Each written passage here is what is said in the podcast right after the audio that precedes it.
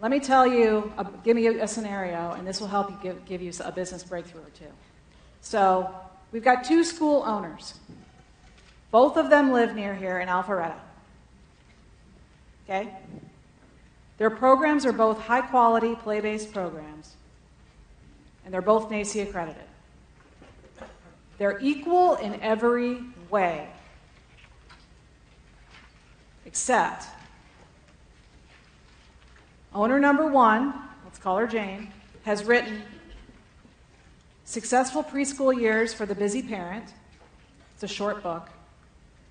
And The Busy Parent's Guide to Georgia Child Care, which is like a pamphlet or a free report. She serves on the board of the local pediatric hospital. She's president of the local Rotary Club. She's won Local Entrepreneur of the Year. And her school has won the number one child care of what county is Alpharetta in? Who knows?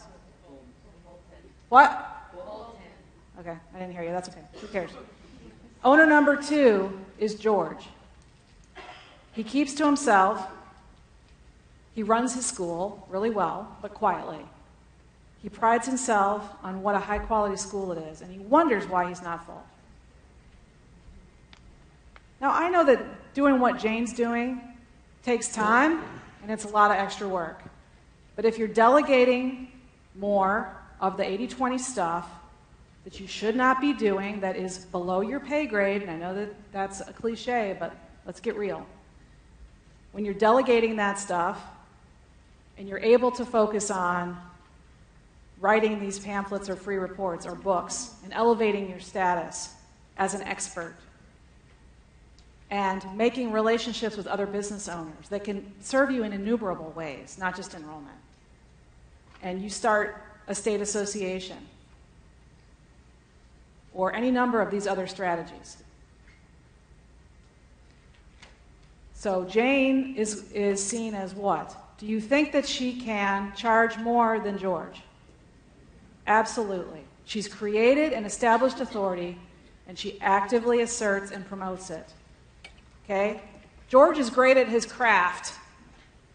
But this is where we talk about moving away from being the technician of what you do at your craft and becoming the marketer of what you do.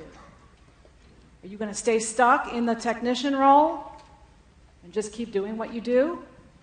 Or are you going to blossom and grow to become the marketer of what you do? Okay, which school, George's or Jane's, attracts more clients? Jane. Gains more trust easily. Gains trust more easily.